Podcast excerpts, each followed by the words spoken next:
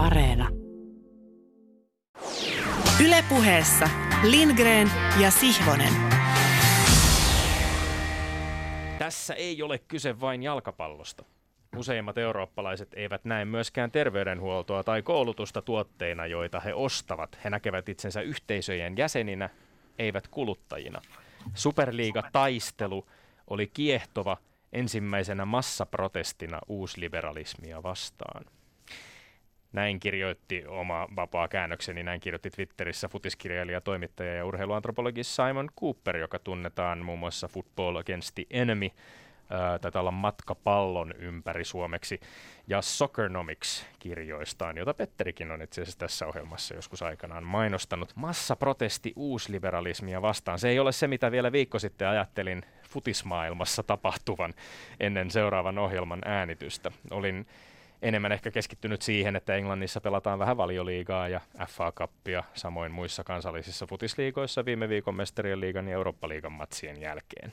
Niin. Minkä sortin uusliberalisti te olette? Kysyi eräskin lätkätoimittaja nykyiseltä tasavallan presidentiltä Sauli Niinistöltä aikoinaan. Ja niin ne urheilun ja politiikan säikeet vaan kietoutuvat yhteen, vaikka kuinka haluaisi ajatella, että se mitä jalkapallo tai yleisurheilukentällä tai nurmella tai jäällä tapahtuu, olisi irrallaan poliittisesta päätöksenteosta tai rahasta. Meillä on tänään vieraana myöskin huippuurheilija, joka siviilissä opiskelee politiikan tutkimusta Tampereen yliopistolla. Lämpimästi tervetuloa korkeushypyn tuore EM pronssimitalisti ja Suomen ennätysnainen Ella Junnila. Kiitos. Ella Junnila, mä oon kuullut sun kuvailevan itseäsi intohimoiseksi penkkiurheilijaksi ja urheilun kuluttajaksi. Ja ennen kuin päästään tämän viikon väittelyihin hieman myöhemmin ja tartutaan siellä tähän viikon jättimäiseen futisuutiseen eli jalkapallon superliigaan, niin mä pyytäisin sua hieman määrittelemään omaa suhdettasi urheiluviihteeseen. Koetko sinä olevasi urheilufanina tai penkki, intohimoisena penkkiurheilijana ennen kaikkea jonkinlainen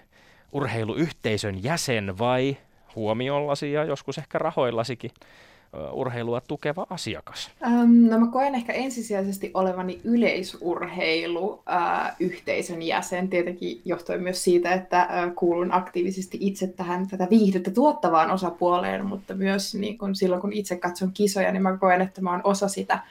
Ja mikä siihen vaikuttaa erityisen vahvasti on, että kun se on intohimoista tekemistä ja se aiheuttaa tunteita, että mä en esimerkiksi ole ikinä pystynyt, enkä varmaan koskaan tulevaisuudessakaan pysty katsomaan semmoista intohimon ja niin kuin tarmon näytettä, jossa urheilija onnistuu tai joukkue onnistuu joko pitkän tai vähemmän, vähän lyhyemmän ajan jälkeen saavuttamaan sen, mihin ne on pyrkinyt, niin mä itken valtoiminaan ja mä koen, että mä oon osa sitä tilannetta ja joku maamme laulun kuuntelu ei onnistu ilman kyyneleitä, ei koskaan. Että kyllä mä koen olevani enemmän niin kuin osa sitä yhteisöä nimenomaan siinä hetkessä, että ää, totta kai sitten jos mä ostan esimerkiksi fanituotteita, niin mä koen olevani ää, ehkä tätä ää, urheilua tukeva asiakas, mutta silloin kun mä sitä urheilua katson, niin mä koen olevani osa yhteisöä. Mielenkiintoista, mutta sanoit kuitenkin viihdettä tuottava osapuoli myös se on, eli näet siis myös urheilun viihteenä, se on myös viihdettä. Kyllä, mä ainakin itse sen niin koen, että, tai ainakin se on mulle viihdettä silloin, kun mä sitä itse kulutan tai olen osana sitä äh, jotain tapahtumaa, että sehän voi olla ihan samalla tavalla osa ihmisistä menee katsoa konsertteja tai teatteria ja mä menen katsoa urheilua, että viihdettä se on ja mun mielestä sitä ei pidä väheksyä tai katsoa nenävartta pitkin, kun ajatellaan urheilua viihteenä ei se vähennä sen arvoa urheilua tai tunteita tuottavana asiana mihinkään, vaikka se olisikin viihdettä. Loistavaa Ella Junnila. Jatketaan hetken päästä keskustelua kanssasi. Ja oli urheilun ystävä identiteetiltään sitten kuluttaja tai yhteisön jäsen. Nämä roolit luonnollisesti menevät kyllä ristiin myös kaikissa meissä. Me vaikkapa maksamme yleisradion ohjelmista, me maksamme toisinaan maksukanavista, me maksamme pääsylipuista. Ja urheilua sen nykymuodossaan ei yksinkertaisesti ole ilman siihen tiiviisti kytkeytyvää markkinatalouden koneistoa. Lähes kaikessa huippuurheilussa tänä päivänä sponsorien nimet, omistajien raha, valtion investoinnit kohtaavat, lyövät kättä, eikä intohimoisinkaan kannattaja tai urheilukirkon harras jäsen pääse eroon tästä kuluttajuudestaan. Ja silti on ollut kiehtovaa seurata tätä myöhään sunnuntai-iltana julkisuuteen pamahtanutta jalkapallon superliigaprojektia, sen kulkua, sen nousua maailman suurimmaksi urheilupuheenaiheeksi ja sitten alle 48 tunnissa roihuamaan syttyviä raunioita ja yrittää ymmärtää, mistä tässä kaikessa on ollut kyse. Erässä podcastissa itse asiassa todettiin, että, että tämän Superliiga-projektin seuraaminen oli vähän sama kuin olisi, olisi todistanut Rooman valtakunnan luhistumista ennen kuin valtakuntaa olisi edes vielä, oli vielä edes rakennettu. Yhden oleellisen huomion esitti tästä myöskin futistoimittaja Saku-Pekka Sundelin, joka meilläkin on vieraana ollut, joka kirjoitti Twitterissä. Keskustelussa Superliigasta palataan lopulta ydinkysymykseen, mikä jalkapalloseura oikeastaan on ja kenelle se lopulta kuuluu. Moni voi ajatella kannattajien olevan harhaisia, jos he ajattelevat, että jonkun oligarkin omistama Chelsea tai Arabiemiraattien varapääministeri Sheikh Mansourin omistama Manchester City lainausmerkeissä kuuluisivat joillekin muille kuin näille loputtomasti rahaa huippufutiksen tappiolliseen liiketoimintaan syytäville miljardööreille. Eikä futismaailmaa seuranneille tule minään yllätyksenä, että UEFA tai Englannin valioliiga ovat luoneet nämä olosuhteet, joissa yksittäisten jalkapalloseurojen omistajiksi on avokäsin hyväksytty ihan minkälaisia rahoittajia tahansa. Usein futiksen korruptioon liittyvissä ajatuksissa toistuu vähän jopa rasistisia kaikuja sisältäviä syytöksiä lajin pil- pilanneesta öljyrahasta, mutta sitten suurimmat superliigan veturit eivät kuitenkaan olleet Sitin Sheikh Mansour tai esim. Katarin valtion käytännössä omistama PSG, joka ei lähtenyt leikkiin lainkaan mukaan. Sen sijaan suurimmat ajurit tämän projektin takana olivat englantilaisten suurseurojen yhdysvaltalaiset liikemiehet, Liverpoolin omistava Fenway Sports Groupin John Henry, Manchester Unitedin omistama Glazerin perhe, Arsenalin omistava, äh, omistava Stan Kroenke, ja heille ajatus suljetusta futisliigasta, jossa ei ole taloudellista riskiä, jos ei todellista kilpailuakaan, on varmasti ihan yhtä luonteva kuin NHL, NBA, NFL tai Major League Baseballin perusajatus. Samoin kuin vaikkapa franchise-pohjalta toimivat seuraorganisaatiot, joita voi sitten tarvittaessa vaikka irrottaa alkuperäisestä maaperästään, siirtää ne vaikka toiselle puolelle maailmaa, jos entistä tuottoisampi urheilun viihdebisnes sitä edellyttäisi. No, onko tämän projektin luhistuminen ja PR-katastrofi sen kohtaama massiivinen vastarinta käännekohta koko eurooppalaisessa jalkapallossa? Voisiko tästä kaikesta syntyä ihan aidosti muutosta, joka hyödyttäisi mahdollisimman monia futismaita, mahdollisimman monia futisseuroja, se jää nähtäväksi. Mutta kiinnostava ajatus on, että mitä nyt tapahtuu, kun häntä koipien välissä perääntymään pakotetuilta superliigaseuroilta puuttuu vipuvarsi uhkailla uudella liigalla. Pitäisikö UEFA nyt pit- pyrkiä pitämään Florentino Perensit tai Andrea Agnellit tai Kronkit tai Glazerit tai Henrit tyytyväisinä, luvata heille jatkossakin valtaa ja rahaa ja kilpailullista turvaa, vai olisiko tämä se hetki, jolloin futiksen massiivinen varallisuus alkaisikin jakautua edes hieman oikeudenmukaisemmin. Todennäköisesti tämän lähetyksen keskiviikkoisen äänityksen ja perjantai-aamun julkaisun välillä ehtii vielä tapahtua vaikka mitä. Saa nähdä, tippuuko futisseurojen johtopaikoilta Manchester Unitedin Ed Woodwardin lisäksi muitakin päitä. Meillä päät pysyvät tukevasti ilmassa, kapeammilla ja leveämmillä harteilla, sillä me olemme Lindgren ja Sihvonen, ja me emme ole urheilupuheen salvukukkoja. Tavoitteemme on tehdä minun omalla hieman narisevalla ikään kuin merisuolan rasittamalla äänelläni. Ja tuon sänkykamarin katseisen Tomi Helsinkiläisen kellon puhtaalla äänellä laatuun käyvintä mahdollista kokeellista urheilupuhetta, joka olisi tyylin mukaisinta mahdollista kahdellakin tavalla, että kohdittain se on karakterisoivassa mielessä liian suorapuheista eräänlaista lievää tahdittomuutta – askeettisena tekniikkana sekä meitä itseämme että myös kuulijaa kohtaan. Mutta toisin kohdin se on kuin linnunmaitoa, etenkin silloin kun olemme vieraan juttusilla. Vaan saanen sanoa, ja tämä vetää ja virittää puoleltani jo Kotvasen kuluttua alkavien väittelyiden virttä, että näkyy Lindgrenillä olevan jo nyt, vaikka kello alkaa nakuttaa vasta noin neljän minuutin päästä, näkyy Lindgrenillä, nähkää kuulijat silmissään se kilpailijan – minun kannaltani viheliäinen verhottu katse, joka ilmaisee, että hän on valmis kilvoittelemaan tuomari Junnilan edessä voitonpalmusta siinä missä minäkin. Tällä erää pian lausumani todistus ja pikkuruinen luento urheilusta on siinä määrin ihanaa linnumaitoa, että sen voi sijoittaa kokeellisen urheilupuheen perusopintoihin. Ja koska niin monilla tuhansilla kuulijoilla on jo ne tentittynä, sopii luento sijoittaa myös niin kutsuttujen ylimääräisten opintojen sarakkeeseen. Alan totta puhuen tulla siihen ikään, jossa nostalgia ottaa otetta miehestä. Nukkemestari Kurkela naruissa ja luokse pääsemättömissä korkeuksissaan tietää, mitä tarkoitan. Luento alkaa. Minä jouduin yhdestä ainoasta Hesarin otsikon ingressistä syviin sentimentaalisiin tunnelmiin. Otsikko kuului. Patrick Muller rikkoi Cody Haun 59 vuotta vanhan ennätyksen ja on nyt eniten NHL runkosarjan otteluita pelannut pelaaja. Ja se, hieman nieleskelen täällä, nyt se ingressi, Patrick Muller vertaa kiekkoilua työskentelyyn maatilalla. Huhhuh. Ai ai, niin se on. Tekstissä Lotta Loikkanen kirjoittaa, Marlowe on kotoisin Kanadan Saskatoonista, samaiselta viljelysalueelta kuin Howe. Kasvaminen maaseudulla näkyy siinä, miten Marlowe omistautui tiimille ja perheelle. Marlowe itse sanoo, sitaatti, maatilalla tehtävät ovat suuria ja kaikki kokoontuvat auttamaan toisiaan. Sama pätee jääkiekossa. Tässä ei pääse eteenpäin ilman hyviä joukkuetovereita ja tukea. Pistämättömästi sanottu. Koen aiheen suhteen huolekasta jännitystä siksi, että itse olemme veljeni Soosin kanssa talonpoikaisjuurta. Pohjanmaan poikia sieltä ison kyrön Lehmäjoen peräkylältä, jossa kaikki lapsuutemme ja osan nuoruuttamme niiden kesiä teimme ikämme ja kykymme mukaan vaarin pikkuapulaisena erilaisia maatilan töitä. Tajuan, että Marlon todistuksessa ei ole silmänlumetta, ei isottelevaa, vaan se on täyttä totta.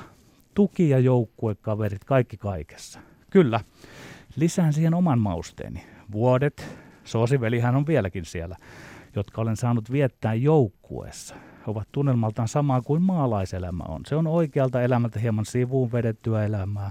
Se ei ole konttorielämää. Se ei ole tehdassalielämää. Jäännökset, jäännöksettömästi joukkueelämä ja maalaiselämä ovat toki kovaa elämää nekin, mutta eri tavoin kovaa kuin normaali työelämä, luulen. Sanani eivät meinaa riittää kuvaamaan sitä. Se joukkuessa elämisen asia. Siinä on jotain pyhää, arjesta erilleen asetettua ja sanon, se on oman edun ja yhteisen edun yhteensovittamista. Siinä se on absoluuttiseksi pyhyydyksi kohotettu joukkuepelaajan taito, yhteisen ja oman edun liitossa.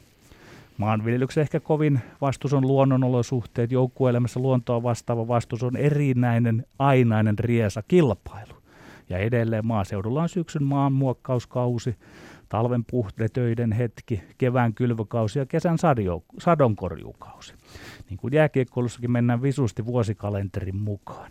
Tiedän, että velisoosin on ollut hyvä olla ja samalla, sama olla niin Lehmäjoella kuin joukkueessa. Eli hieman sivussa oikean elämän porvarillisilta vaateilta, rytmiltä, viimekätisiltä välttämättömyyksiltä ja rasituksilta. Sitten väittelyasia. Ai ai, ai että. Onko, eikö ollenkaan kirpaissut sydämestä, kun varmaan olet kuitenkin Gordy Hawn pelejä se, seurannut pikkupoikana, niin nyt, nyt tuli Patrick Marlowe ja otti ennätyksen nimissä. Ei, ei, sitähän se urheilu on aina, että uudet, uudet polvet tulevat ja menevät ohi. Ja, mutta on, on se tuokin tunteellista. Mutta sitten tosiaan sitä väittelyasiaa. Väittelyneuvosto pyysi erikseen huomauttamaan vielä, että seuraava väittelymme, niin kuin koko tämä ohjelma onkin todella nauhoitetaan, niin kuin Tommi sanoi, 21.4. keskiviikkona, koska sitaatti neuvostolta. Ilmaiskaa, että etenkin futisaiheisten väitteiden sisällöt ovat muutospaineen alla, koska eurooppalainen futis on tällä hetkellä hieman sekavassa tilassa. Meidät yhytetään toistemme kimppuun tänään seuraavista aiheista. Futiksen superliikan kaavailun juurisyyt Urheilutoimittaja Johanna Nudlingin ilmaisema mahdollisuus olla yhtä aikaa sekä fani että toimittaja sekä poliitikot ja superliiga.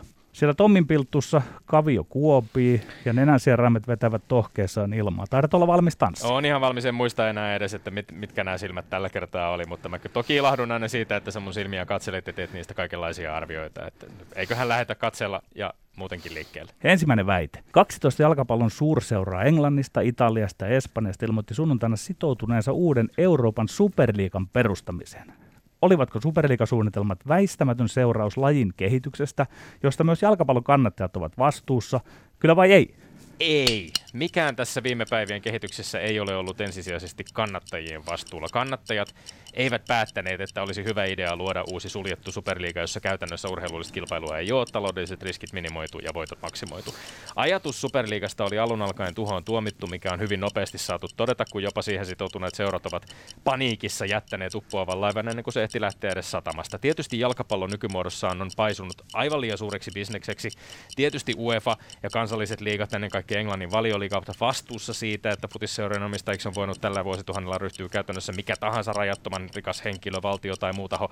Mutta tällaiset ajatukset futiksen paikallisen perinteen murskaavasta suljetusta näyttös, näytösotteluiden liigasta ei ole futiskannattajien enemmistön toimeera. Kannattajat eivät ole vastuussa tällaisista harhaisista suunnitelmista. Sen sijaan kannattajilla oli iso rooli siinä, että nämä suunnitelmat menivät romuksi parissa vuorokaudessa. Kyllä, ollaanpa nyt kerrankin hyvin loogisia. Kyse on todellakin lajin kehityksestä katsannossa. Tähän on tultu. Lajin piirissä näkyvät ja uinuvat kehityskulut ovat johtaneet lajin aikamoisen kuilun partaalle, jossa jättiseurat on muita salaa viljelleet näitä superliikasuunnitelmia. Eivät nämä tyhjästä tule. Kyse on lajin kehityssuunnasta, kun ajaudutaan näin kinkkiseen tilanteeseen. Ja se lajin kehityssuunta, sehän on menossa päivä päivältä kohti superia, super, superia, jossa kansalaiset, kansalliset sarjat ja maajoukkuejalkapallo kuihtuvat. Jos muuta väittää kieltää, että superliikasuunnitelmia olisi edes ollut.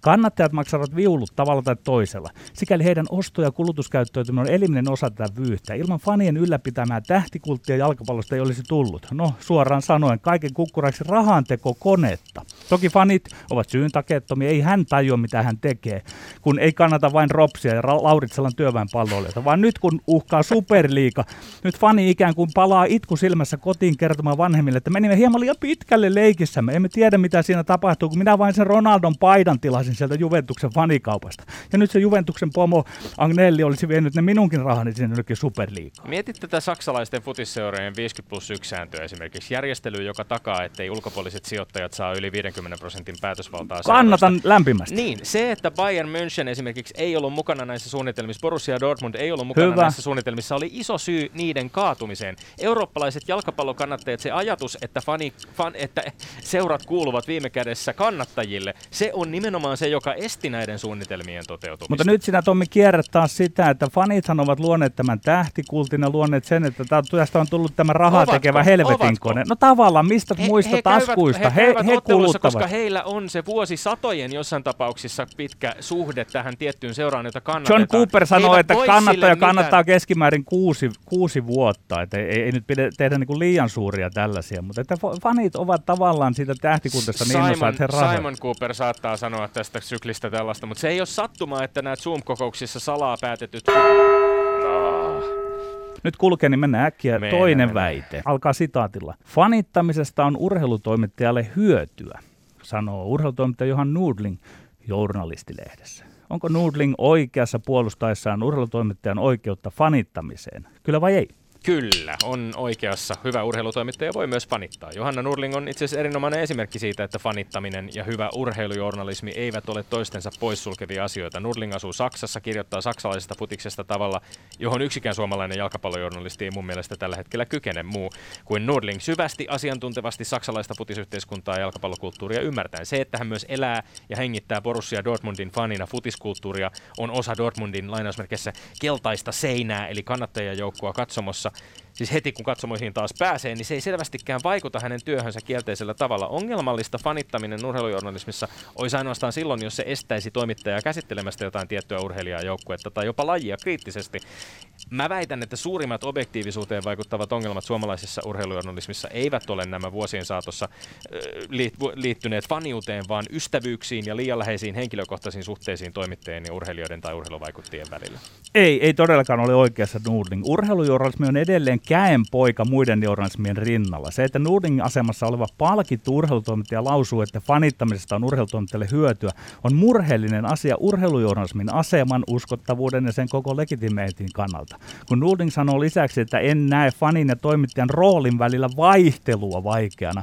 Ehkä se hänelle ole vaikeaa, mutta hänen lukijansa kannalta se on vaikeaa. Aivan kun Ylen A-studion uusi vetäjä, Yle puheelta ponnistunut Sakari Sirkkanen voisi toisin kohdin käydä Kepun kesäkokouksessa hengailemassa ja palata studion uskottavasti haastattelemaan Annika Saarikkoa. Ei, ei. Ja vaikka olisikin ns. puolueeton kannattaja urheilussa, jo sekin on arveluttava, mihin aikuinen ammattiiminen tarvitsee sitä kevyttä uusyhteisöllisyyttä, johon kannattajakatsomot kasvot solahtavat. Pahimmillaan käy, jos toimittaja on vaikkapa suomalaisen urheilun fani. Hän lyö yli, kun suomalainen voittaa. Hän lyö ali, kun suomalainen häviää. Kun urheilija pettääkin hän itse luomansa odotukset. Sanon, että urheilussa sopii tykätä universaalina asiana, jos on urheilutoimittaja, mutta ei kannata ja fani ei sovi olla. Niin, urheilujournalismi on surullisissa kantimissa, mikä poika sun puheessa nyt olikaan. Tämä sama ja. virsi, jota sä oot toistellut vuodesta toiseen. Sitten tulee lähinnä sellainen vaikutelma, että sä et seuraa kovin tarkasti tänä päivänä suomalaista urheilujournalismia. Joka Erittäin tarkasti seuraan. Joka on monipuolisempaa Enemmän kuin, kuin urheilua. Urheilujournalismissa myöskin, jos me puhutaan siitä, että mitä Johanna Nurlin vaikkapa tekee jalkapallon puolella. Hän se, tekee Saksassa kaukana. Se, niin kyllä, ky, Hän ei jää kiinni mediaan. siitä, että pitäisi ottaa kantaa huuhkajia näin niin kuin tiukasti siitä. Ja nämä paljastaa sitten tämmöistä, kun ei ole sitä Saksan etäisyyttä, niin Saksasta käsin on helppo ilmoittaa, että on fani. Mutta Mut puh- täällä katsoo studioita, että jos on fani, niin ei uskalla kritisoida emme ymmärrä tätä ollenkaan. Hän kirjoittaa suomalaiseen mediaan ja sä puhuit siitä, että tämä faniuden kokemus ei ole millään tavalla oleellinen toimittajalle. Se, että hän pystyy, ei, se on negatiivinen. Hän pystyy mm. kuvaamaan sitä omissa kirjoituksissaan, että hän ymmärtää sitä suhdetta, joka urheilua rakastavilla ihmisillä, jotka lukee juttuja urheilusta. No rajataan, että se on Sehän hänen on tyyppiselle plussaa. toimittajalle plussaa, mutta no, niin kuin keskimäärin ei voi mennä journalistilehdessä julistamaan, että fanius on O. Kolmas väite. Jalkapallon superliikaa ovat jalkapallomaailman ohella arvostelleet voimakkaasti muun muassa Iso-Britannian pääministeri Boris Johnson ja Ranskan presidentti Emmanuel Macron. Tulisiko poliitikkojen puuttua jalkapalloseurojen liiketoimintaan, kyllä vai ei?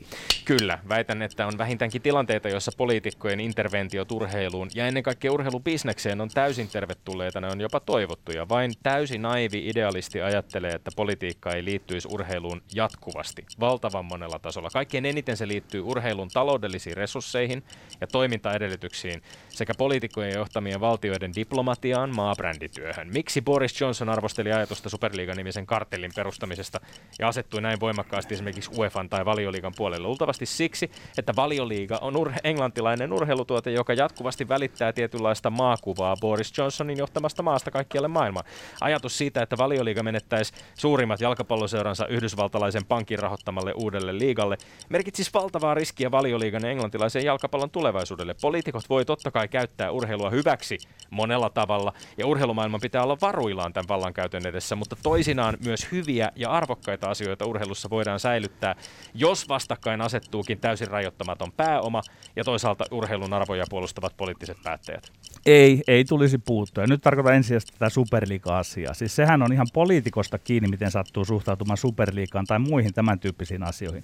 Eri poliitikot ajattelevat varmasti hyvin eri tavoin siitä, miten viihdebisneksen, johon huippufutis valitettavasti nykyään kuuluu liiketoimintaa, tulisi järjestää. Jo nyt järjestelynä vaikkapa mestareiden liika tai useampien maiden pääsarjojen kärkiseurojen talousjärjestelyt, katsokaa Espanjan, katsokaa Englantiin, nimetkää lisää, on pielessä. Olisi naivia huutaa nyt poliitikkoja hätiin, vain jos huutaa, olisi loogista huutaa poliitikkoja purkamaan mestareiden liika. Nyt tervehditään suurella ilolla Boris Johnsonin ja Emmanuel Macronin puheenvuoroa. Kaivataan niitä lisää, ikään kuin ne olisivat se poliitikkojen kanta. Ei poliitikkoja yhtäkkiä tähän kaivata. He ovat tavallaan viisi veisaneet ja päästäneet kaiken mahdottomuuksiin asti urheilun osalta, joka on viidebisnestetty. Eri asian, jos EU-tasolla säädetään, niin että urheilun televisiosopimukselle katot, ylikansalliselle liikoille kaikki näiden roti, pelaajilla on palkkakatot, minimipalkat, tasa-arvo urheilussa, seurannallisesti maksettava veronsa ennen kuin osallistuu sarjaan.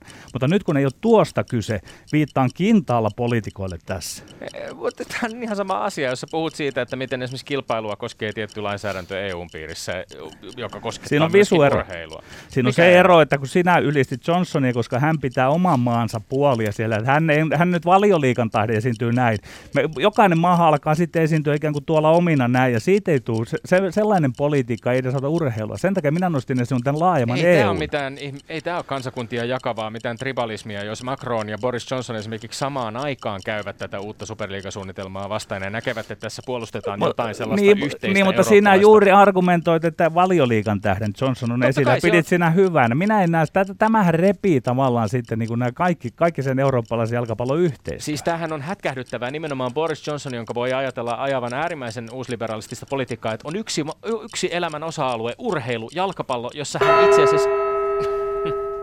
oi, oi, oi. No niin, Ella Junnila, siellä sinä olet tarkkaavaisen näköisenä vähän hymyiletkin meille, että saat alkaa perkaamaan haluamassasi järjestyksessä. Ja jos jompikumpi voittaa 2-1, niin voit tietty pientä jännitystä yrittää säästää siinä. Mutta toki jos toinen vie 3-0, niin siitä vain.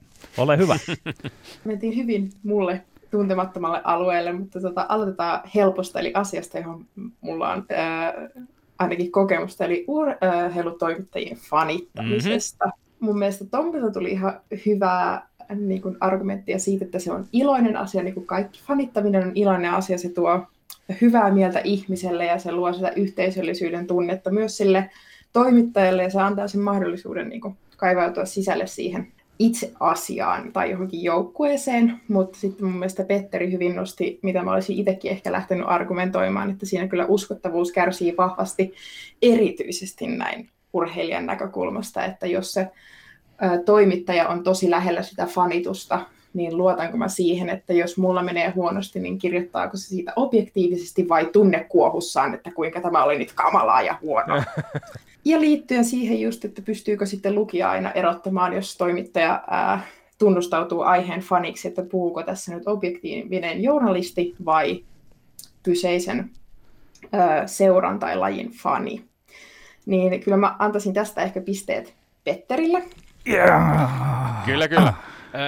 Piirithän ovat pienet. Siinä mielessä mä, Petteri, aika hyvä isku tässä oli nimenomaan tämä Johanna Nurlingin position iskeminen, se, että hän asuu Saksassa, se, että hän elää siellä ja kirjoittaa sieltä käsin. Että tässä on tietty tapaa tulee nyt kun Ella Junnilla siinäkin puhut, että omasta kokemuksesta jopa, jopa urheilutoimittajista olet kokenut sen ehkä kenties jossain tilanteessa vähän niin kuin semmoiseksi, ei, ei välttämättä kaikkein miellyttävimmäksi ajatukseksi, että jos, jos toimittaja on jotenkin liian lähellä urheilijaa, vai ymmärsinkö väärin? Ei, kun mä, äh, mä ehkä tarkoitin tällä sitä, että esimerkiksi äh, suomalaiset yleisurheilutoimittajat on päänsätöisesti tosi kivoja, ja mä tykkään heidän kanssaan keskustella, ja siinä, kun äh, mä teen omaa työtäni ja he tekevät omaa työtä, me tullaan tosi hyvin toimeen. Mutta mitä mä ehkä tarkoitin on se, että jos joku toimittaja olisi mun henkilökohtainen hyvä ystävä tai jos olisi joku joukkue ja sen suuri, suuri, suuri fani, niin se, että kun me ollaan kaikki ihmisiä, niin siihen tulee semmoinen tunnepuoli mukaan. Mm.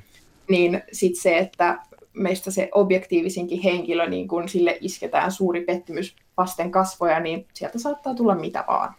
Niin se oli ehkä se mun pointti tässä. Ymmärretty, ymmärretty. Ja hyväksytty. Hyväksytty myöskin, ja, ja missään nimessä näissä futisaiheissa ei siis äh, sisällöllistä puolta tarvitsekaan välttämättä jakaa. Voit keskittyä toki aivan täysin siihen, että miten me ollaan argumenteilla onnistuttu äh, vakuuttamaan sinut. Mennäänkö seuraavaksi ykkös- vai kolmas kysymykseen? Miten, Mennään miten seuraavaksi kolmas kysymykseen, yes. eli tota, noin sinne, mikä se oli se tarkka muotoilu, en mä sitä. Tässä puhuttiin poliitikkojen vaikuttamisesta, Joo, poliitikkojen niin, puuttumisesta. Niin, tota, noin, äh, mun mielestä se Tommi hyvin toit esiin tämmöisiä taloudellisia syitä, että sehän on niin kuin, talouden ala siinä, missä kaikki muukin elinkeinoelämä, plus sitten juuri tämä ää, maiden diplomaattiset yhteydet ja maabrändit ja siihen liittyen ehkä muutenkin urheilussa, jossa on ruvettu ma- vaatimaan sitä, että ää, esimerkiksi urheilukilpailuja järjestettäisiin tietynlaisissa maissa. Ja tietenkin tämä perinteinen raha on kuningasajattelu siellä taustalla. Ja sitten tota, tietenkin Petteri, mä arvostin sun argumentteja myös siitä, että niin kuin, ei tämä ole koskaan aikaisemmin kiinnostanut ja jalkapallo on ollut globaali miljardibisnes jo ennen tätä. Nyt tähän vaan todettu ääneen se, että hei, by the way, me halutaan tehdä tästä tällaista bisnestä, mikä on tietenkin myös totta, mutta missä mä ehkä lähtisin puolustamaan näitä poliitikkoja, että käsittääkseni ää, Briteissä ja Ranskassa jalkapallo on iso asia, ja voisi olettaa, että koska Suomen pääministeri Sanna Marin ei ollut kommentoimassa Superliigaa, vaan brittien pääministeri Boris Johnson, niin Boris Johnson on myös itse jalkapallofani. Ja näin ollen koskettaa sitä, että kun hänen joukkueensa ollaan viemässä pois siitä omasta ympäristöstä, sen sijaan, että kyse olisi ollut puhtaasti siitä, että hän ajattelee asiaa Britannian pääministeri, vaan todennäköisesti siellä oli vain, että se Boris siellä sohvalla oli nyt suuttunut aiheen osalta. Mutta koska mun mielestä Tommin argumentti tästä brändistä oli äh, ehkä se viimeinen naula arkkuun, niin se saattoi mitä sitä All right, tasottava piste. Tässä piti nopeasti, nopeasti itse asiassa googlata, että, että mitä joukkuetta Boris Johnson kannattaa. Niin Boris Johnson on tyypillisen poliitikon tapaan äh, todennut, että hän kannattaa kaikkia lontoalaisia joukkueita. Hän ei ole suostunut nimeää mitään yksittäistä, mikä on... Äh, tämä on helppo ymmärtää, hän ei halua suututtaa ketään. Ja lyhyesti Johnsonista vielä se, että tämä on mielenkiintoista, että hän nyt asettuu ikään kuin englantilaisen jalkapallon puolelle, jos muistelee, miten Margaret Thatcher teki sitä hänhän oli niin kuin, piti jalkapalloa ihan sivuseikkana ja, ja tuota, siinä omassa libera- uusliberalistisessa politiikassaan, niin yksi melkein ase oli se, että alkoi väheksyä jalkapalloa. No, niin tämä... Saku-Pekka Sundelinhan on tästä kirjoittanut hienosti Joo, omassa ja kirjassaan. nimenomaan tämän kertoo tietysti siitä, että työväenluokkaisena syntynyt laji on tänä päivänä jotain, jotain myös paljon muuta. Totta kai siellä on edelleen Kyllä. ne juuret, Ajat on juuret eri. taustalla. Mutta Joo. mennään nopeasti vielä eh, viimeiseen, eli ensimmäiseen väittelyyn, joka ratkaisee nyt sitten tämän päivän kilpailun, kumpi vie tällä kertaa voito. Joo, ja tämä onkin vaikea, koska mä en ole vielä päättänyt, no niin, tämä on paras, tämä on paras. Tämä tilanne ah. tulee itse asiassa usein meillä vastaan, että viimeinen on vielä auki. Silloin Katsotaan. me molemmat nöyrästi panemme kädet kyllä, tänne selän kyllä. taakse ja odotamme. Juuri näin.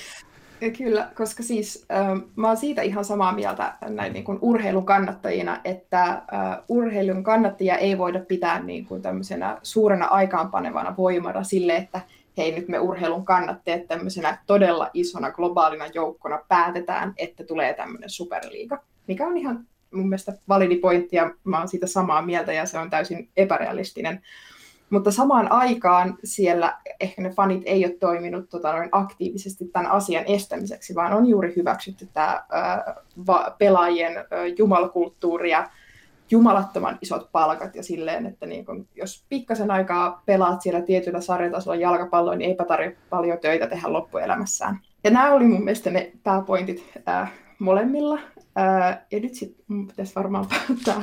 Mutta kyllä mä nyt ehkä tästä silti Tommille antaisin pisteet, koska tosiaan niin kun, seurathan on loppujen lopuksi siitä vastuussa, että jos tällainen joku tehdään ihan niin kuin missä tahansa muuttavalla, muullakin päättävällä tasolla, että vaikka meillä demokratiassa kansalaiset päättää, ketä valitaan eduskuntaan, niin kyllä hallitus tekee edelleen hallitusohjelman, jonka mukaan tätä maata johdetaan. Mm. Tämä hyväksytään. Erinomainen vertaus. Tämähän tarkoittaa pientä kavennusta, eikö tarkoita? Ei, tulit vai, rinnalle. Vai tulinko ihan tulit rinnalle, rinnalle nyt. Noinen hartioinesi. Kaikki ne.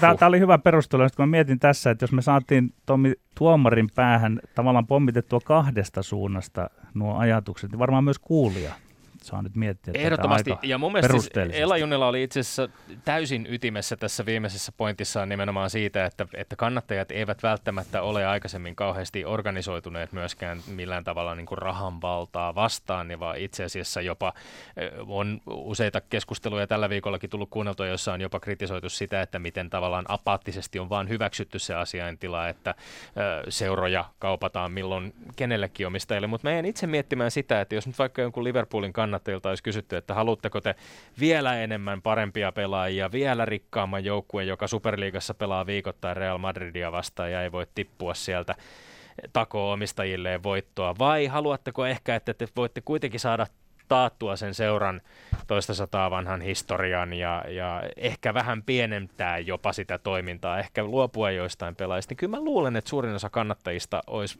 ennemminkin valmis siihen pikkasen niin kuin him, himmaamiseen. Arvo Tenkiä. Mitäs Ella Junnila on siitä mieltä, kun Tommi sanoi alkujuonnossaan, että se John Cooper olisi sitä mieltä, Simon, että, Simon, Simon, Simon, Simon Cooper. Cooper olisi sitä mieltä, että että peräti niin kuin kannattajat olisivat vastustamassa tässä uusliberalismia, että siis tämmöistä niin kuin talouden äärimmilleen viemistä myös urheilussa. Minä en ihan ehkä allekirjoita sitä, mutta mitä ajattelee Junnila? No jos mä tarkastelen uusliberalismia ja liberalismin äh, pohjalta kasvaneena, niin muistakin kuin talous äh, niin kuin näkemyksistä, eli tämmöiselle vahvaan yksilön vapauteen ja oikeuteen perustuvana ja siihen, että pidetään mahdollisimman vähän rajoja yllä, niin kyllä mä enemmän ehkä pitäisin sitä, että tämä nykyinen äh, järjestelmä, jossa seurat liikkuu äh, niin kuin sarjatasolta toiselle, pitää niin kuin tehdä töitä sen eteen, että sä saat olla siellä. Ei ole mitään semmoista, että rahalla saa ja hevosella pääsee tyyppistä. Mm.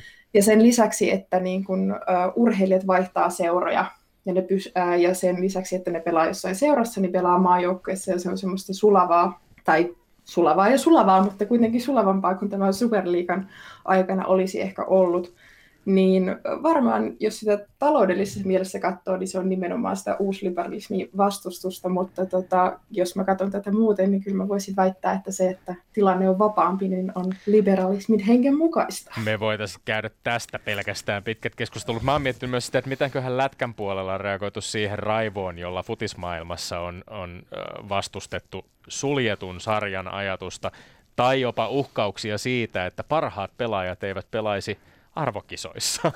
Varmaan sekin Kyllä. on herättänyt jonkinlaisia ajatuksia. No minä toivon, että siitä otettaisiin vaariin ja niin. täällä kannattajat alkaisivat kammeta SM Liigaa auki. Katsotaan millaisille barrikaadeille täällä noustaan vielä. Lindgren ja Sihvonen. Ella Junnila, 22-vuotias korkeushypyn SE-nainen ja sisäratojen EM-pronssimitalisti edustanut vuodesta 2019 Tampereen pyrintöä. Ö, oma ja Suomen ennätys kirjattiin lukemiin 196 senttimetriä, joka ylittyi sisärajo- sisäratojen EM-kilpailussa Torunissa maaliskuun alussa. Tässähän itse asiassa itsekin joutui vähän tarkastelemaan, että, että vuonna 2016 käsittääkseni siirryttiin Suomessakin samaan systeemiin kuin, kuin maailmanennätystulosten osalta, eli jos hallissa tehty tulos rikkoo halliratojen Suomen ennätyksen lisäksi ulkoratojen Suomen ennätyksen, niin silloin tulos on automaattisesti myös ulkoratojen Suomen ennätys, eli puhutaan ihan vaan Suomen ennätyksestä. Ää, valmentajina tällä hetkellä toimivat Jouko Kilpi ja Mikko Rummukainen, ja kuten tuli jo todettua tuossa, niin opiskelet politiikan tutkimusta Tampereen yliopistossa. Menikö suunnilleen kuvaus tässä kohdilleen? Joo, kyllä. Itse en olisi noita vuosia tarkalleen muistanut, että hyvä, että tarkistit. että tota, mutta muuten kuulosti oikein hyvältä. Loistavaa, mutta aloitetaan nyt tästä Torunista ja, ja äh, siitä, että, että sinua voi titu, tituleerata arvokisamitalistiksi, miksikä, sin, miksikä sinua ei olisi vielä ennen tämän vuoden maaliskuuta voinut kutsua. Rikoit kolmen ukrainalaisen rintaman halli EM-kisoissa ja ylitit tosiaan 196 siinä kisassa ensimmäisellä ylityksellä. Tässä kiinnostaisi ehkä ennen kaikkea kuulla, tässä oli tiukkaa kamppailua ja, ja varsinkin tässä kisassa se kolmas ylitys korkeudesta 194, joka ratkaisi tietysti sen, että pystyit vielä taistelemaan, taistelemaan mitalista. Mitä miettii korkeushyppäjä arvokisojen finaalissa lähtiessään kolmanteen hyppyyn, tietoisena siitä, että ylityksellä se mahdollisuus mitaliin säilyy, pudotuksella on luultavasti tai varmasti tuloksena neljäs No mulla itse asiassa ollut ihan sen suuntaisia ajatuksia siinä kohtaa, että se kolmannen hypyn kohdalla siinä, niin mua lähinnä ärsytti, että se ei ollut mennyt ensimmäisellä yrityksellä se 194, koska se oli tosi hyvä hyppy siinä, niin sanotusti ilma oli korkeutta riitti, mutta se tippui pikkasen riman päälle, eli se vauhti ei jatkunut tarpeeksi riman yli. Ja mua ärsytti, koska mä tiesin, että siinä olisi korkeus riittänyt. No sitten toka yritykseen, kun mä niin kun latasin sit silleen, että no nyt ei ainakaan tipu päälle, niin se sitten meni pikkasen turhan laakana. Niin sitten se viimeinen oli sellainen, että kuulee, että no niin, ei tässä mitään, nyt mennään vaan yli. Että tota, ei, ei mitään ihmeellistä hermoilua, että mä tiedän, että mä osaan tämän ja ääntä kohti. Tästä tulee mieleen usein näiden hyppylajien kohdalla, siis, t- tulee mieleen esimerkiksi, että et, et kolme yritystä, se tuntuu ihan valtavan vähältä itse asiassa, jos sitä sieltä niin urheilukisaa seuratessa. Miten sä itse sen näet? Onko kolme yritystä riittävästi, että, että siinä pitäisi pystyä tekemään ne korjaukset, jos kyse on sellaisesta korkeudesta, johon nyt, niin kuin tässä kilpailussa esimerkiksi selkeästi sinulla oli rahkeet ylittää 194, niin, niin onko se tarpeeksi? Että sen kolmen yrityksen aikana pitäisi tavallaan pystyä tekemään ne korjaukset, jotka sitten mahdollistaa sen ylityksen. Kyllä se mun mielestä on ihan tarpeeksi ja sopiva määrä, että siinä kolme äh, hyppyä on kuitenkin aina kolme täysvauhtista hyppyä. Se on aika rassaavaa, että jos sä teet kahden korkeuden aikana kuusi hyppyä versus kaksi hyppyä, niin äh, se on mun mielestä siinä ajatellaan urheilijan puolestakin jo urheilijaa sitä, että niitä su- kisasuorituksia pikkasen rajataan, äh, mutta se kuitenkin antaa sille pelivaraa, että meilläkin, että jos vaikka tuulee ja tota, noin, sulla menee sen takia askelmerkki vinoon tai rima tipahtaa sen takia tai tulee jotain muuta vastaavaa, niin mun mielestä se on oikein hyvä määrä yrityksiä. Suomalainen korkeushyppäjä ei ollut voittanut arvokisamitalia sitten vuoden 1969 EM-kisojen, jolloin Reijo Vähälä voitti hopeaa. 52 vuotta jatkunut kuivakausi katkesi siis sinun, voi todella sanoa, historialliseen pronssimitaliin. Miten isolta jutulta tämä tuntuu ihan oman lajisi kannalta, se, että suomalainen korkeushyppäjä on yli puolen vuosisadan jälkeen arvokisamitalisti ja sinä tuot sen mitalin? Olipas vaikea kysymys. Tota, no enemmän ehkä siinä taustalla oli tietenkin sitä mun henkilökohtaista pyrkimystä, että mä oon aina halunnut olla arvokisamitallisti ja voittaja. Nyt siihen mulla oli realistinen mahdollisuus ja se ojennettiin mulle kuin tota noin kultalauta, tai no piti mun vähän ehkä itse siellä finaalissa hypätä, mutta kuitenkin. Öö, mutta ehkä se kertoo enemmän siitä, että suomalaisen korkeushypyn taso aikaisemmin ei ole ollut sellainen, että sillä olisi taisteltu mitaleista arvokilpailuissa, että se, että Mua on ollut Suomen ennätyksen haltija nyt vuodesta 2019 lähtien tuloksella 195 siinä kesänä hypättynä, niin kertoo siitä, että se ei vain yksinkertaisesti se taso aikaisemmin ole ollut niin kova, että sillä olisi ollut realistista havitella mitalleja. Naisten puolella ainakaan. miesten puolella 233 tulos on jo hyvä, ja sillä useimmiten mitalleja tota, noin pokataan, mutta ei sellaisia hyppäjiä tässä ihan viime aikoina ollut. No entä nyt kun olet arvokisa mitallisti, elämässä puhutaan, että ei se päämäärä vaan matka, niin onko jotain tapahtunut nyt sellaista, mitä oletit käyvän, että jos noinkin suuren tavoitteesi pääset toteuttamaan vai onko kaikki arki ja muu jatkunut ihan niin kuin ennenkin? Kyllä ne on jatkunut aika lailla niin kuin ennenkin, että tota, kun mun semmoinen pienen tytön haave on tietenkin ne olympiarenkaat ja siellä olympialaisissa se palkinto, että mä pääsen sieltä sen tota, noin, mitallin kaulaan saamaan, niin se on vielä edessä, että tämä on totta kai yksi osa sitä.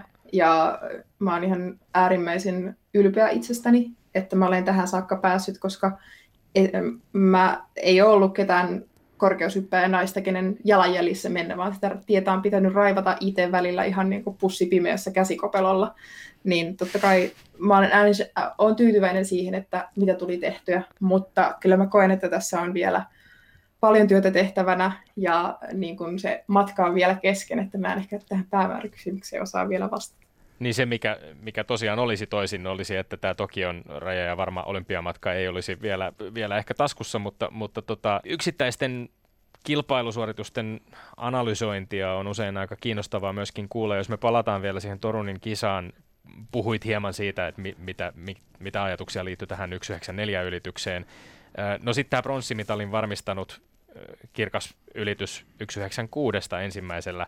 Se oli varmaan aika, en tiedä, oliko se nyt lähellä täydellistä hyppyä, mutta se oli ainakin erittäin hyvä hyppy. Kerro vähän siitä, että mitä silloin tapahtuu, kun, kun kaikki osuu kohille ja rima ylittyy tuollaisesta korkeudesta, kuitenkin omasta ennätyskorkeudesta, Suomen ennätyskorkeudesta, ilman että rima on hipaiseekaan? No se hyppynä, tai tilanteena se oli tietenkin sellainen, että Irina Kerashenko, joka sitten tuli toiseksi näissä kisoissa, oli mennyt ensimmäisellä siitä yli. En olisi ikinä uskonut, se oli niin tapertamista hänen kisansa siihen saakka.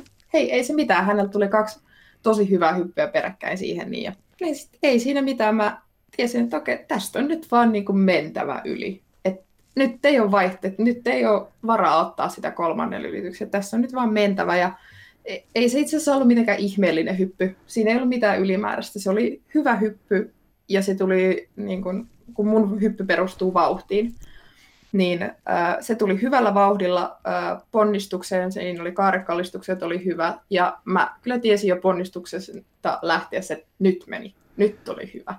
Ja, ja se tuntui vaan tosi hyvältä, ja totta kai sen tunsi jo heti yrityksessä, että tämä ei osu mihinkään. Mutta että sen, kun sen tietää, niin siitä tulee levollinen hyppy, ja levolliset hypyt on aina hyviä.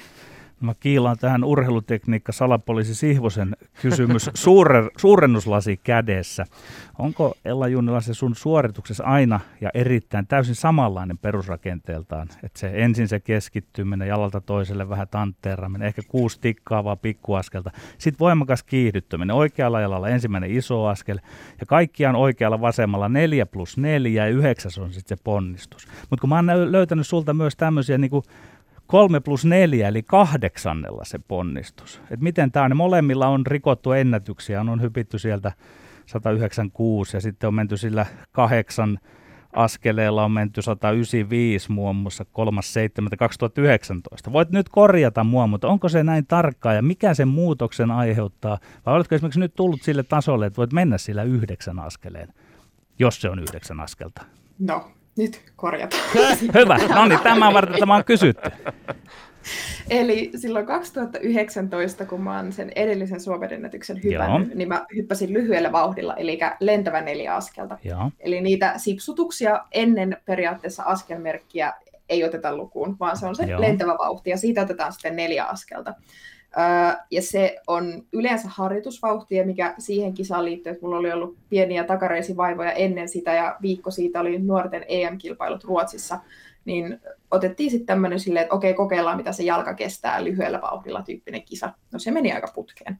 Mutta sitten tota, tämä vauhti, mitä mä käytän normaalisti, eli lentävä kahdeksan askelta, Joo. eli merkiltä tulee kahdeksan askelta ponnistukseen, niin kyllä ne on muodoltaan aina samanlaisia ja ne on ö, perusperiaatteeltaan niin kuin hyvin simppeleitä, että mulla ei kuulu siihen mitään hyppyjä väliin tai käsin pyöräytyksiä tai mitään erikoista. Että se on silleen, että siinä sä lähet siihen lentävään vauhtiin ja sitten tota noin, kiihdytetään tasaisesti ne kaikki kahdeksan askelta, kun tullaan siihen ponnistukseen saakka. Että kyllä tietenkin ne on kaikki pikkasen erilaisia. En mä tiedä, pystyykö kukaan ihminen tuottamaan ihan tismalleen samanlaista kahta hyppyä, mutta perusperiaatteelta ne on kyllä Mutta olet käyttänyt siis neljää, kuutta ja kahdeksaa kisoissa kaikissa, eikö niin? Jostain, jostain Ku, Kuutta en ole koskaan okay. käyttänyt, kun sillä mä en osaa hypätä, mutta neljää ja kahdeksaa olen. Okay.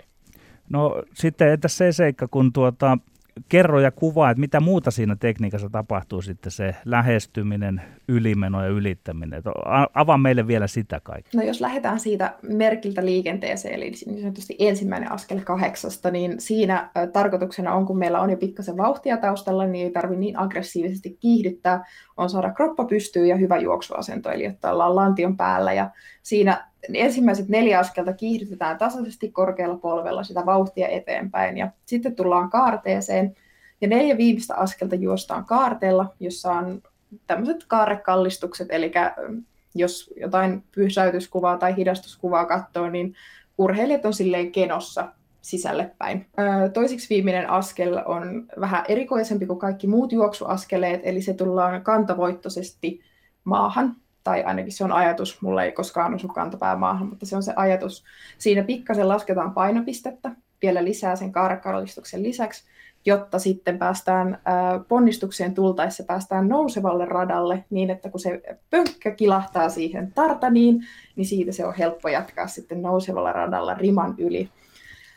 Riman päällä oikeastaan on nämä hyvin vähän tehtävissä. Mm. Parasta, mitä sä voit siellä tehdä, on saada aikaan semmoisen nätin, ää, pikkasen uumuotoisen tota noin, siltakaadon sinne ylhäälle.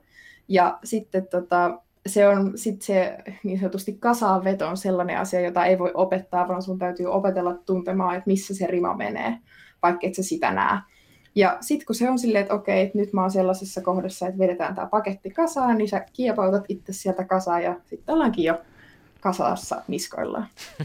Käytkö tämän kaiken lävitse aina, kun näyttää, että korkeus hyppää, että jotkut sulkevat silmänsäkin, ja käydäänkö se siinä aina? Onko se mielikuvissa siinä kohtaa? Öm, ei onko se yksilöllinen? Niin, Sulla ei ole? Joo, mulla ei ole kisojen aikana enää se mielessä, että siinä mennään niin sanotusti tota, noin ihan mututuntumalla tai tuolla selkärangasta tulevalla toiminnalla, koska se on yleensä se, missä tapahtuu vähiten virheitä. Mutta ennen kilpailuja kilpailukaudella, harjoituskaudella mä kyllä teen tosi paljon mielikuvaharjoittelua, jossa mä käyn just tätä mun omaa hyppyä lävitte. Että semmoiset ehkä kaikista voimakkaimmat kokemukset, mikä mulla riittyy mielikuvaharjoitteluun, oli vuonna 2018, kun mulla oli pikkasen sen tokavikan askeleen kanssa ongelma, että se ei ihan imennyt tarpeeksi. Eli siinä vähän niin äh, juoksu nousi pystyyn, eli siitä kaarekallistukset hävisi niin mä olin illalla sitten miettinyt oikein tiukasti tätä asiaa ja tota, noin käynyt monta kertaa sen mielikuvissa läpi. Ja sitten tota, mä se, öö, seuraavana yönä, niin mä kolme aikaan aamuista mä oikein heräsin säpsähtäen, että silleen, että näin se pitää tehdä. Ja se tuli kuin salva kirkkautta taivalta keskellä yötä ja mä siis siltä seisomalta laitoin sitten mun valmentajalle viestiä, ääniviestiä. Sitten mä en ole vielä itse koskaan kuunnellut sitä ja se on varmaan aika sekavaa puhetta. Mutta että se, kyllä se sitten niinku välillä silleen, että kun sä teet sitä mentaalityötä niin hirveästi, niin sitten se vaan niinku napsahtaa sieltä ja sen jälkeen se toimii. Ei ole tarvinnut koskaan miettiä sen jälkeen sitä. Seiväs hyppääjä Vilma Murto oli vieraanamme viime vuonna ja kun hänen kanssa puhuttiin äh, riman ylittämisestä äh, Seipäässä, niin, niin, niin Murta sanoi, että, että kaikki mikä tapahtuu maassa on tärkeintä. Sitten hän puhui siinä juoksurytmistä, kuopalle tulovauhdista, äh, Seipään tuomisesta kuoppaan ja niin edelleen. Ja sanoi vähän samaa, mitä säkin sanoit, että ilmassa voi tehdä lopulta aika vähän. Mutta tässä samassa hengessä, missä vaiheessa sinä yleensä tiedät tai tiedostat, onko tämä mitenkään järkevä kysymys, en tiedä, mutta siis onko missä vaiheessa sitä tiedostaa, että menetkö riman yli? vai onko kyseessä niin kuin hyvä onnistunut hyppy vai, vai menikö vähän pieleen? Ää, no se riippuu vähän hypystä, että jos se on tosiaan semmoinen niin kuin hyvä hyppy, eli että siinä ei ole mitään ylimääräistä, niin sä tiedät ponnistukseen tullessa, että nyt, nyt menee yli, että kun se tulee niin luontaisesti selkärangasta, sitten se kaikki loppu. Mutta jos tulee vähän epäonnistuneita hyppyjä, mitä mullakin tuli esimerkiksi siinä EM-finaalissa, että yksi hyppy, jossa niin kuin vauhti ei kiihtynyt tarpeeksi ekalla neljällä askeleella, niin tuli vähän kiire neljällä viimeisellä, niin siinä piti sitten niin kuin ihan ponnistuksessa saakka miettiä sille, että okei, nyt mun on tehtävä vaan tosi hyvät ää, ilmaliikkeet, jotta mä kompensoin tätä pikkasen pieleen mennyttä vauhtia. Ja se hyppy meni yli, mikä on tietenkin ihan positiivista. Että, niin, se riippuu vähän hypystä. Että totta kai, että jos se on se tosi hyvä hyppy, niin sä tiedät heti, kun sä tuut ponnistukseen, mutta jos se on vähän semmoinen keskiverto tai keskiverto jopa huonompi hyppy, niin siinä saa kyllä loppuun saakka tehdä töitä. Tutkailin, sinä olet 183 senttiä pitkä, olet minua sentin pidempi, ja kävin googlaamassa, että ö, olet kuitenkin esimerkiksi Blanka Vlasicia 10 senttiä lyhyempi. Ö, mutta toisinaan on saatu kyllä sitten taas todisteita, että ei se hyppäjän pituus ehkä kuitenkaan ratkaiseva ole. Sinua kaksi senttiä lyhyempi Stefan Holm voitti lajissa olympiakultaa, lukuisia muita mestaruuksia. Sä sanoit tuossa aikaisemmin, että sun hyppy perustuu vauhtiin vauhtiin. Onko tämä nimenomaan sitten sinun kaltaiselle, voiko sanoa, vähän pienikokoisemmalle hyppääjälle niin kuin elinehto? Vai oletko naisten pituushyppäjäksi ihan, ihan sopivan pituinen? Plankka oli tosi pitkä, että kyllä naiskorkeushyppäjät on keskimääräisesti semmoinen just 183-185, että äh, et jos mennään alle 180 sentin, niin sitten voidaan puhua lyhyestä hyppääjästä, naiskorkeushyppäjästä, että mä en ole sellainen. Öö, mutta sitten jos joku Stefan Holm, niin hän oli todella lyhyt mieskorkeushyppääjä, öö, ja kuten hän ja Kaisa Bergqvist osoittaa, niin ei se tarkoita sitä, että jos sä oot pikkasen keskivertoa, niin korkeushyppääjä ja keskiverto on lyhyempi, että susta ei voisi tulla korkeushyppääjä, mutta se vaatii ihan ainutlaatuisia ominaisuuksia kuten esimerkiksi Stefan Holmilla, niin juuri se, että kuinka lujaa hän tulee ponnistukseen. Jos esimerkiksi katsotaan Stefan Holmin ponnistuspaikkaa, eli se, mistä niin kuin lähdetään ilmaan, niin hänellä on se todella, todella kaukana patjasta ja rimasta. Eli hän on tullut lujaa, jotta hänellä, ja koska se ponnistus tulee kaukaa, niin hänellä on aikaa nousta, ja se hypyn kaari on pikkasen enemmän laaka kun sitten, jos on pidempi hyppäjä, saattaa tulla pikkasen hiljempaa siihen ponnistukseen, tai naiset tulee eh, yleensä hitaampaa ponnistukseen, niin meillä ponnistuspaikka on lähempänä, ja se hypyn muoto muistuttaa enemmän semmoista uuta kuin vaan laakeita. Että mulle se ö, nopeus on se juttu, mutta ei siitä syystä, että mä olisin lyhyt, vaan että se on se tapa, jolla mä oon aina tehnyt korkeushyppyä, se on se mulle luontainen, se intuitiivinen tapa hypätä. No Ella Junilla, katsopa minua tällä keinoin. Tuo vasen hartia on tuolla alempana ikuisella leftin pelaajilla. Niin kuinka vahvasti sinä olet ylipäätään korkeushyppäjät ovat ns. toispuoleisia? Joskushan puhutaan, että vammat saattavat johtua siitä, että urheilusuoritus tehdään aina toiselta puolelta. no kyllähän me ollaan aika toispuoleisia, koska ne täyspainoiset urheilusuoritukset tehdään vaan toisinpäin, mutta totta kai me harjoittelussa tehdään molemmin puolin kaikkea että yhden jalan jutut tehdään sekä vasemmalla että oikealla ja esimerkiksi äh, tekniikkaharjoituksessa verkassa, niin saksihypyt tehdään oikealla jalalla ja vasemmalla jalalla. Oli ihan sama kumman jala hyppää ja sä oot. Äh, mutta on mulla esimerkiksi äh, tämmöinen hyvä esimerkki on mun selän liikkuvuus. Eli mä tuun ponnistukseen äh, tota, patjasta katsottuna äh, vasemmalta, eli mun ponnistava jalka on oikea. Äh, se tulee vasempaan jalkaan ristiin ja mun vasen olkapää on silloin pikkasen aina etukierrossa ja oikea olkapää takana. Niin mun yläselkä kiertyy tosi hyvin just niin päin, mutta sitten jos kokeillaan toisinpäin, eli että mä tulisin vasemmalla jalalla ponnistukseen, niin mun selkä ei enää kierrykään yhtä paljon. Ja se on vaan, vaikka sitä ollaan niin kuin jumpattu ja tehty, mutta se on vaan sitä, että kun mä teen niin paljon suorituksia toisinpäin, niin se vaan muokkautuu sillä tavalla. No 196, kuten tässä todettu aikaisemmin, 196 ylittämällä varmistit siis paikkasi Tokion kesän olympialaisiin, jotka siirtyvät kesältä 2020 kesään 2021 koronapandemian takia. Ja tällä hetkellä näkymät Tokion kisojen suhteen ovat jo kuitenkin toiveikkaat. Pandemiamaailmassa ehkä on parempi olla nuolaisematta ennen kuin tipahtaa, mutta oletetaan kuitenkin, että torstaina 5. elokuuta Tokion olympiastadionilla hypätään naisten korkeushypyn karsinta ja finaali lauantaina 7. elokuuta. Riossa 2016 karsintaraja finaaliin oli 194, sen ylitti 17 urheilijaa ja lopulta mitalit ottivat kaikki tuloksella 197 Ruth Bate ja Mirela Demireva ja Blanka Vlasic kultaa, hopea, pronssia. Neljä eurooppalaista oli siinäkin se viiden parhaan joukossa ja olympiakultaa otettiin tuloksella, joka on siis sentin korkeampi kuin tämä kisapaikan varmistanut EM pronssihyppysi. Pitääkö tästä kaikesta nyt päätellä se, että Ella Junnila kamppailee Tokiossa olympiamitalista?